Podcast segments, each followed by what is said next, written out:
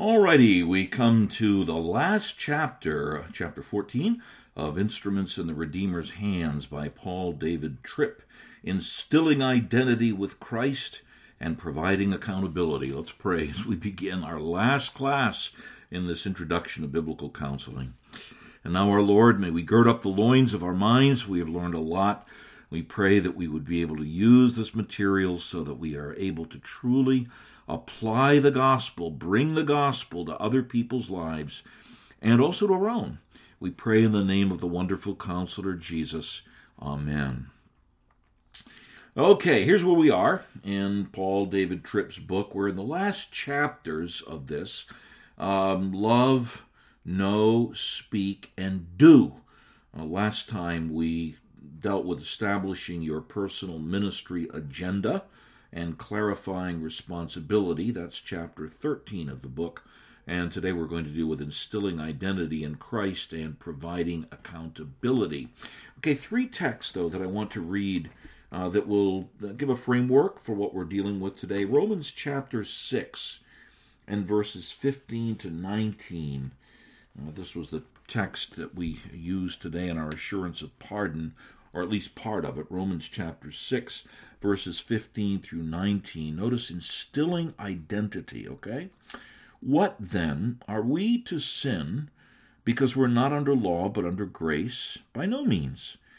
Do you not know that if you present yourselves to anyone as obedient slaves, you are slaves of the one whom you obey, either of sin, which leads to death, or of obedience, which leads to righteousness? But thanks be to God. Now, notice identity here Thanks be to God that you who were once slaves of sin have become obedient from the heart to the standard of teaching to which you were committed. And having been set free from sin, here's identity, have become slaves of righteousness. And here, righteousness is not what we call forensic righteousness uh, justification, being declared righteous. It's basically doing the right thing, righteousness that God reveals in the scriptures.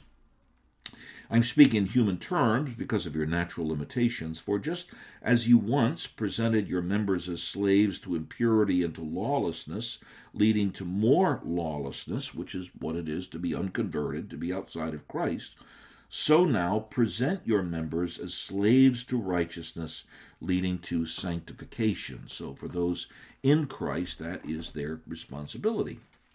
Then Philippians chapter 2, where Paul gives a beautiful distillation of what it is to be in Christ, our identity in Him. So if there's any encouragement in Christ, any comfort from love, any participation or fellowship in the Spirit, any affection and sympathy, complete my joy by being of the same mind, having the same love, being in full accord, and of one mind.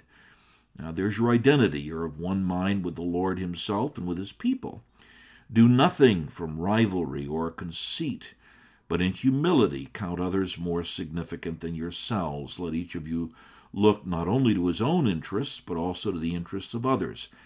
Here's your identity. Have this mind among yourselves, in you, have this mind corporately and individually, which is yours in Christ Jesus, who, though he was in the, this is your identity, who, though he was in the form of God, did not count equality with God a thing to be grasped, but made himself nothing, taking the form of a servant, being born in the likeness of men, and being found in human form, he humbled himself by becoming obedient to the point of death, even death on a cross. And therefore, God has highly exalted him and bestowed on him the name that is above every name, so that at the name of Jesus every knee should bow in heaven and on earth and under the earth, and every tongue confess that Jesus Christ is Lord to the glory of God the Father. This is your identity. You, you're those who confess with your mouth the Lord Jesus to the glory of God the Father. And then First John chapter 3 and, and verses 1 through 3, again on your identity. See what kind of love the Father has given to us. Here's our identity that we should be called children of God. And so we are. The reason why the world does not know us is that it did not know Him. Beloved, we are God's children now. That's our identity. And what we will be has not yet appeared, but we know that when he appears, that's the last day, his return, we shall be like him, because we shall see him as he is. And everyone who thus hopes in him purifies himself as he is pure. Now, you see, in each of these, we have an identity, and that identity works itself out in very practical expressions of obedience. Okay, as Paul Tripp puts it, according to the Bible, personal change is a community project.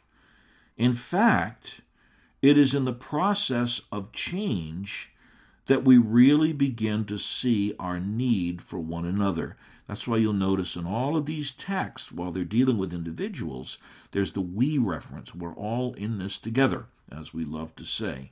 And of course, that's been impressed upon us by the two year lockdown, a horrible thing, in, in, in, which a dehumanizing thing, in which, which people could not be together, and parents were separated from the children, and children were separated from schooling institution and from their friends. And there's all kinds of consequences of this horrible expression of social engineering. Um, and we're reminded again we need community.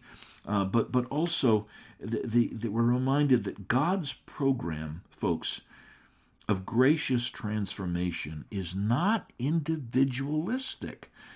I beseech you, therefore, brethren, by the mercies of God, that you present your bodies, plural, a living sacrifice let this mind be in you and you corporately, which was also in Christ Jesus. And so, well, these things are true of us individually, uh, but again, as, as Paul David Tripp puts it so well, uh, we really see our need for one another in the process of change. Okay, so so what are we doing in this class? It's the second of the do things: instill identity in Christ and provide accountability. Um, objective three as he puts it, is instilling identity in Christ. Christians need to know who and what they are. Uh, this is quoting Paul David Tripp. The gospel motivates us not only with the presence of Christ and the surety of his promises, but also with our brand new identity. We learn that we're not only forgiven, but have in fact been adopted into the family of God. We are children of the King of Kings. The God of the universe is our Father. Christians are in Christ. Now, just stop for a moment. When I was in seminary back in the 1970s, uh, there was a movement led by a man named Jack Miller, who was pastor of New Life, uh, then Orthodox Presbyterian Church. And, and it was a big emphasis on sonship. It actually became a whole program. And, and it was transforming for so many people they knew that they were forgiven in Christ. They knew that that was what the gospel was, but they didn't get beyond that. And when they realized we're adopted as children, we're given the Spirit of, of God by whom we cry out, Abba, Father, and along with justification, being declared righteous, in the courtroom, being declared not guilty, God takes us into his living room and he makes us to be his children. And again, that was transformative people, and that gives identity. So, again, quoting Paul Tripp, page 260 in the book, we always live out of some kind of identity, and the identities we assign ourselves powerfully influence our responses to life. As people pursue the process of lifelong change, they need to live out of a gospel identity. They, like us, need to be reminded of who they are again and again. Now, otherwise, what will people do? They will identify themselves by their problem. I'm divorced. I'm addicted. I'm depressed. I have PTSD. I have bipolar disorder. I have borderline personality disorder and they're identified by their problem rather than as a child of God in Christ who struggles with, and you can fill in the blanks. The former, that is, being identified by your problem, invites all kinds of discouragement. But the other stimulates hope when you realize I'm a child of God. And, and, and, and in Christ, I've got a Father who takes me into his house. And yes, he disciplines me. He's making his, me his disciple, but he encourages me. He, he feeds me. He protects me. He strengthens me. All of those things are, are part of our identity. Uh, the old line when uh, Queen Elizabeth uh, II had said to her children when they went to a party, remember, uh, royal, royal children are to have royal manners. And that's really what we're talking about, okay? Our identity in Christ, we have royal manners as the children of God. That also, uh, that fact that when you identify yourself by your problem, that points out the insufficiency of mere therapy. You go to the therapist as someone who's depressed or as someone with PTSD or whatever it's going to be. And the therapist will listen to you the therapist might help you move the damaged furniture a bit and sweep up the dust that's in there, but they can't fix the furniture. And, and they can't get rid of the dust because only the gospel, only God can do that.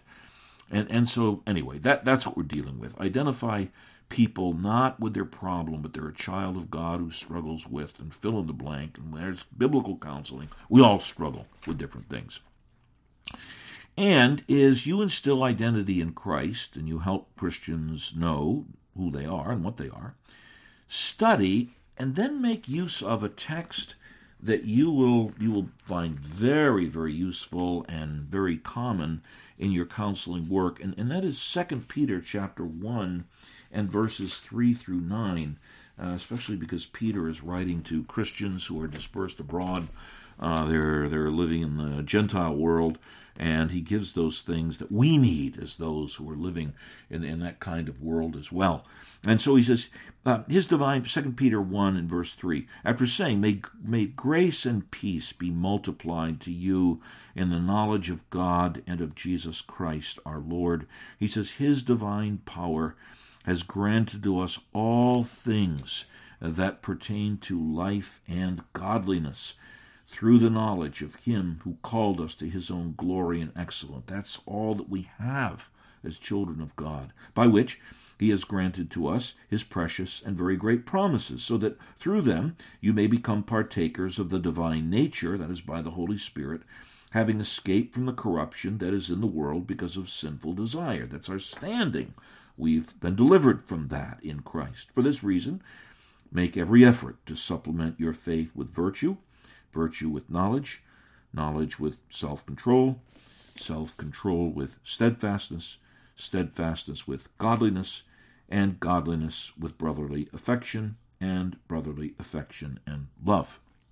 Four, if these qualities are yours and are increasing, they keep you from being ineffective or unfruitful in the knowledge of our Lord Jesus Christ. For whoever lacks these qualities is so nearsighted that he is blind, having forgotten he was cleansed from his former sins. And therefore, brothers and sisters, be all the more diligent to make your calling and election sure. That's your standing. You're called to Christ and you are elect in Christ. Be diligent to make that sure, for if you practice these qualities, you'll never fall. For in this way there will be richly provided to you an entrance into the eternal kingdom of our Lord and Savior Jesus Christ. You will go back to that text over and over again. And those things adding to your faith, virtue and to virtue, knowledge and knowledge, brotherly kindness. These aren't steps of a ladder. These are, these are spokes in a wheel. The, the, the, the center of the hub of the wheel is Christ. And all of these things flow from Him. And we're wanting those specific aspects of, the character of Christ, the life of Christ, to become ours. So study and make use of 2 Peter 1, verses 3 through 9. The Christian life, again, I, I believe this is from Tripp. I don't know if this is Tripp or Shishko, but either way, it's true. The Christian life is not defined by its problems, but by the amazingly rich resources we have in Christ, what Peter calls everything we need for life and godliness. Christians are truly rich. We are like spiritually homeless people if we do not draw freely on these rich resources. Now, now quoting Paul Tripp again. The biblical model of waiting is not simply about what you'll get at the end of your wait, heaven, but about who you will become as you wait. God has promised you real, abundant life in the here and now. We have a father. We have a home. We're rich. We struggle a great deal, but we can expect much as well. That's page 264. And then continuing on to page 265, writing, quoting Tripp again, we need to be progressively freed from our slavery to the, it's a great phrase, the God replacements, or idols, that imprison us in self absorbed pursuit of our own glory. Peter is saying that the most significant thing God saves us from is ourselves. Whoa, what a statement. Because of God's abundant grace, we no longer have to live enslaved to ourselves, but for Him who died for us and was raised again, quoting 2 Corinthians 5 and verse 15. And of course, that's the that's the big burden of Philippians chapter 2 as well. We have the mind in us that's the mind of Christ. We're delivered from ourselves to be the humble servants of others. That's really how you're delivered from slavery. Isn't that interesting? You're delivered from slavery by being a servant uh, of the one who liberates us. Anyway, another quotation from Tripp. Think of the changes that would take place if humble, unified, loving service replaced proud, self interested, demanding disunity. People do not have to live as they are living. They have already been given something better in Christ. Now, I'll just take a moment and, and, and open that up a little bit. Think of the changes that would take place if humble, unified, loving service replaced proud, self interested, demanding disunity.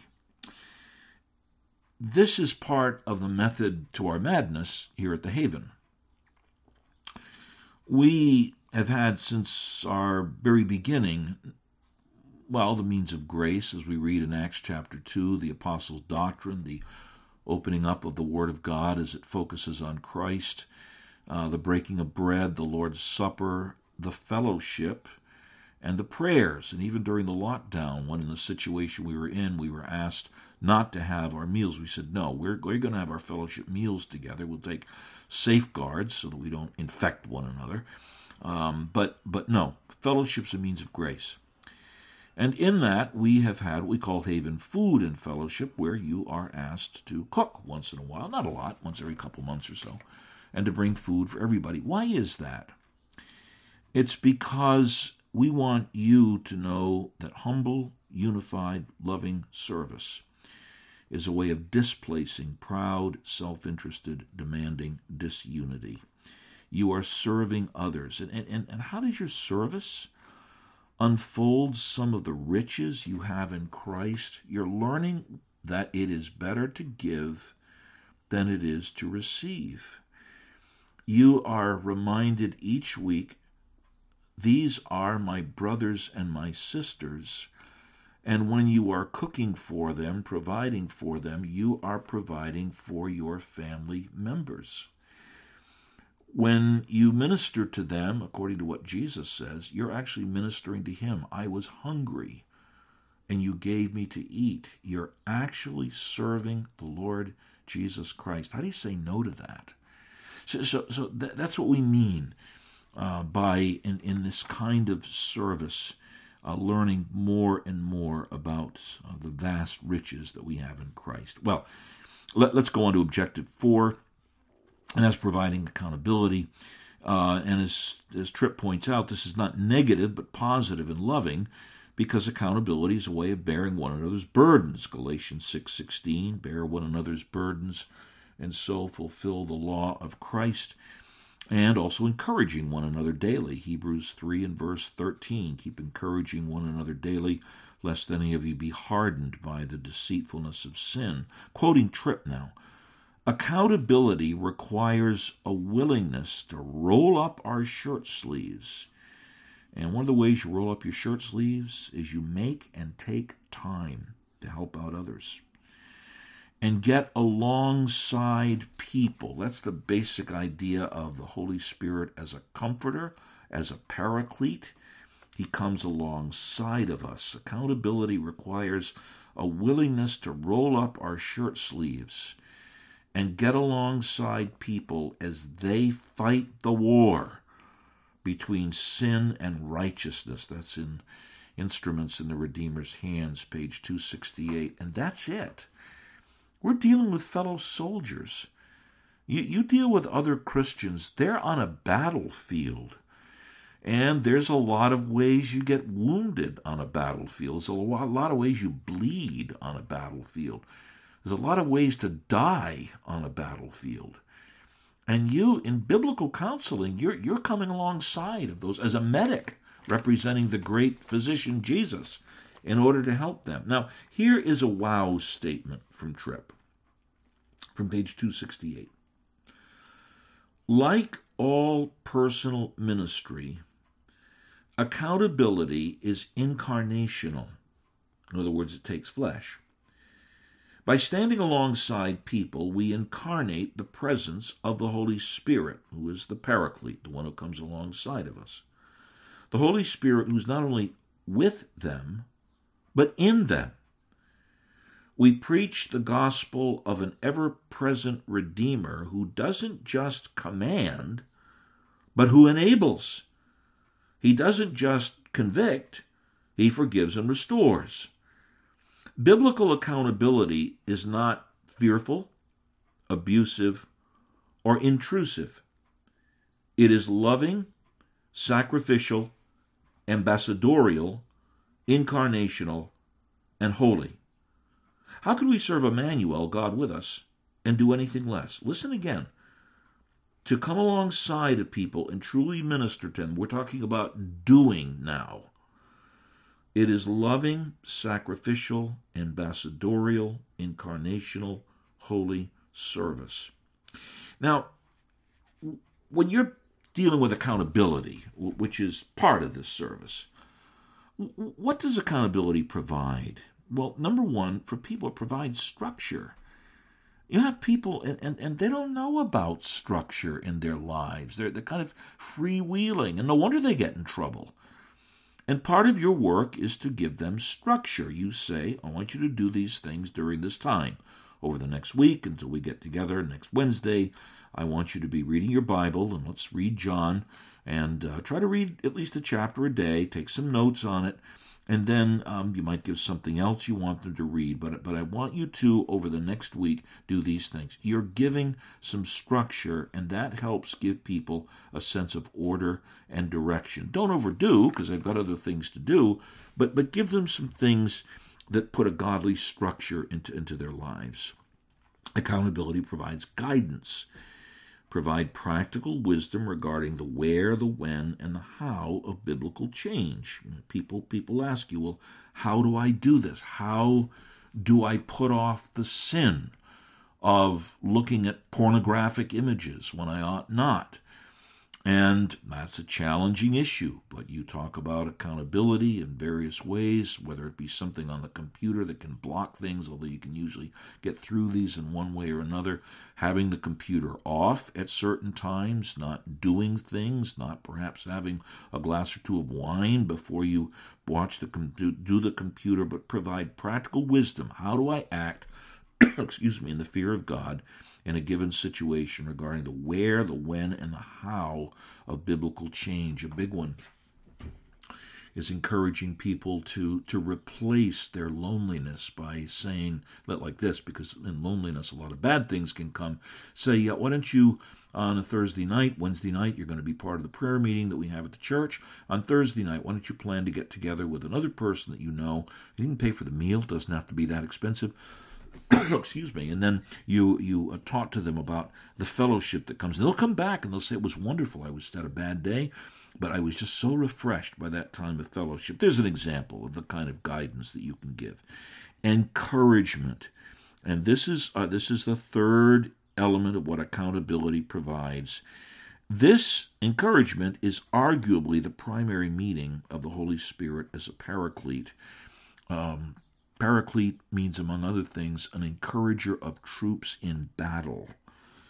And you are his instrument to encourage troops in battle, to say, by the grace of God, you will get through this. You wonder where your strength will come from. God says, As your days are, so your strength shall be. And we're going to pray for that. That you say so often how weak you feel. 2 Corinthians chapter 4, God makes his own strength. In 10, God makes his own strength perfect in our weakness. But in, encouragement, folks, is such a huge part of biblical counseling. And then warning people can resist when they realize the cost and work involved in change. I don't want to do this. I don't like the very idea of doing this. I don't like the way my heart is being searched. Part of biblical counseling is to remind people that what we reap, we will sow. Galatians 6 and verse 7. To remind them the way of the transgressor is truly hard, and you have to say that. It's called misery evangelism. So you can continue in this course. I, I promise you things will get worse unless you repent and turn to Christ. And you say it lovingly, but you've got to say it truly. So, accountability provides structure, guidance, encouragement, and warning. And ask yourself three questions as you seek to provide such accountability. It's interesting, these are the kinds of things that we've our officers have had to do in working on in our parole packet, our, our, our parole plan for our Haven inmate Darren Emanuel. These kinds of things. One, what kinds of ongoing help will this person need? In that case is Darren, but we're talking about somebody you're counseling. You get done and say, what kind of ongoing help does this person need? Two, how often am I going to need to be in contact with him or her for change to continue? In some cases, you may need to call them at first every day. Uh, but you'll you'll learn how to do this a couple times a week, or at least once a week, or, or whatever it's going to be. But how often do I need to be in contact with him or her for change to continue? And then number three, are there other resources? Remember, this is a community project. Are there other resources in the body of Christ that would be helpful to the person during this period? And how can I connect this person to these resources? Uh, for example, let's say a person's had a miscarriage and is going through the, the grief and the sorrow of that. And you know of, of, of another Christian that's had a miscarriage, and, and, and she's given permission to let that be made known to others, and she's open to help work with them. There, there, there would be a good example of connecting people with other resources. Um, and and again, just we speak about these things individually, but but when you know, again, Second Corinthians one 3 through 5 Blessed be the God and Father of our Lord Jesus, the Father of all mercies, who comforts us in all of our affliction, that we might be able to comfort others in any affliction with the very same comfort with which we are comforted of God. Uh, a woman has struggled with postpartum depression and she's had to wrestle with those issues and you're a man and you don't know what those things are but you can take a woman who's dealing with those things and say here's a gospel saturated christian woman. She's been through it and she can draw from the well of her own experience and be of help to you and pray with you and so on. That that's the kind of thing. That's what we mean by this being a community project. Okay so let's wrap all of this up as we've wow how many weeks have we been covering Biblical Counseling 101? So, how do I begin? Well, we're coming to the summer. For your summer reading, do read Paul Tripp's book, Instruments in the Redeemer's Hands, and go over the notes. In most cases, you've gotten handouts, uh, but, but go over those things because really this is the work of a lifetime. We're learning in all of these things how we can better minister to others. And then pray every day for somebody to minister to and be specific. Uh, it could be a child, could be a grandchild, uh, could be a parent, could be an aunt, could be an uncle, could be a neighbor, could be a coworker, could be I don't know. So, but but pray every day and be specific. Lord, I am concerned for the salvation of fill in the blank. I'm concerned because I know that Mr. So and so is going through trial. I want to be of help and, and be specific in, in praying for others. And then apply the last part of the book. And, and what is that? Love people. Love your, give yourself for the good of your troubled friends and neighbors, for your children and grandchildren, and for those whom God surprises you with. I, this is so neat. You, you pray that the Lord might give you the opportunity to minister to people, and it is fascinating how God will give you a store clerk or somebody that you just meet on the street when you're walking your dog, or someone you meet in the grocery aisle. I don't know.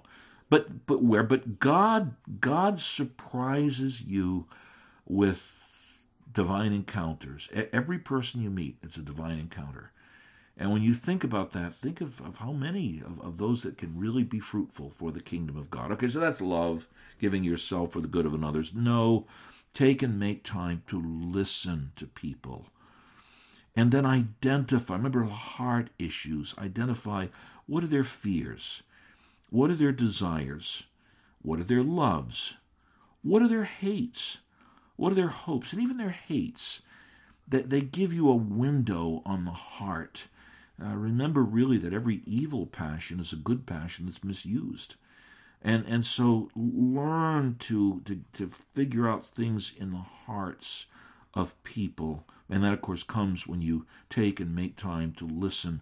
When people are angry uh, what what makes them angry? And and if they're happy what is it that makes them happy? And then of course you got to show them that, that that's going to change if it's a creature comfort anyway identify those things and then think christianly what are their idols and how do Jesus and the gospel, how can they displace them?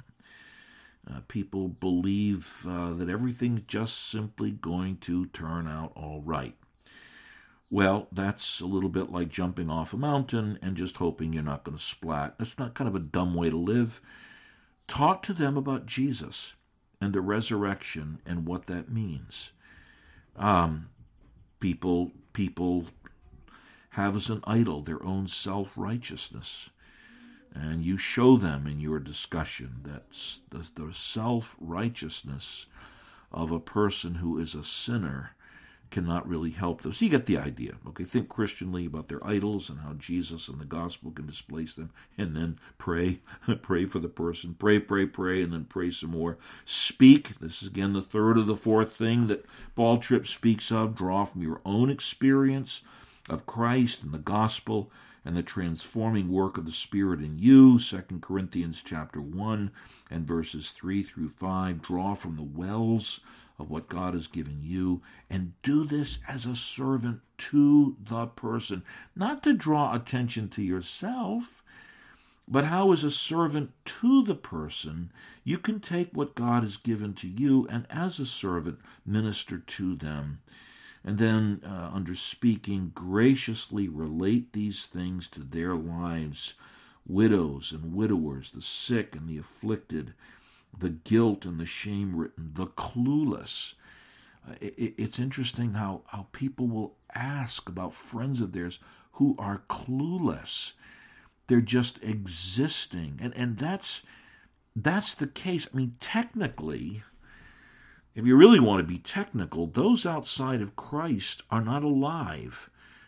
They're existing, but the biblical concept of life is far more than existing. I've come that they might have life, that they might have communion with God, and that, that they might have everlasting life and have it more abundantly. So when you deal with the cluelessness, graciously relate the things of the gospel to, to their lives. Of course, you do that as we learned in the sermon today, the great macro story, the great story of Jesus, and, and letting the clueless know hey, whether you like it or not, you're part of this grand story of creation, the fall, and redemption, and, uh, and the end of all things, where God will bring about new heavens and new earth, and then be praying and praying and praying for people, and then do. This is the last two lessons love, know, speak, do ask the person, okay, where do we go from here? You may not put it quite like that, but but you're saying to yourself, where do we go from here? What, what's the next meeting? When would be good to get together again? What do we talk about? Talk with them about their responsibility and God's sovereignty. Say, no, no, no, don't leave people just talking with them. These are okay. These are the things you need to be working on before we get together again. These are your responsibility, and we're going to look to God to do in His sovereignty what He promises to do. Um, tell people the gospel. They're in Christ, talk with them about their identity in Christ. If they're not, you call them to repentance and faith, to union with Christ by grace through faith, and then accountability. I'm sticking with you. That's basically what you're saying. I'm with you through this. And that, as we wrap all of this up, um, more and more you're reading about the power of the one. You're reading that uh, the group rarely brings about a lot of change. You see this in, in, in mega churches. People come, they go to a concert, they hear a devotional message, they go home. There's no connection with anybody. And rarely does that really bring much change at all. But the power of one person who invests in one other person, quite frankly, as Jesus did. Uh, Dr. J. Gresham Machen, whom the Lord used to found the Orthodox Presbyterian Church, um, was it was a, was an alcoholic. I mean, it was an alcoholic that he knew, and and Dr. Machen did everything he could to try to be of help to this man. He didn't advertise it, but people who knew Dr. Machen knew about it. And, and one of the things that he said was something like this if, if each Christian just took on one other person to minister to, that would change the world.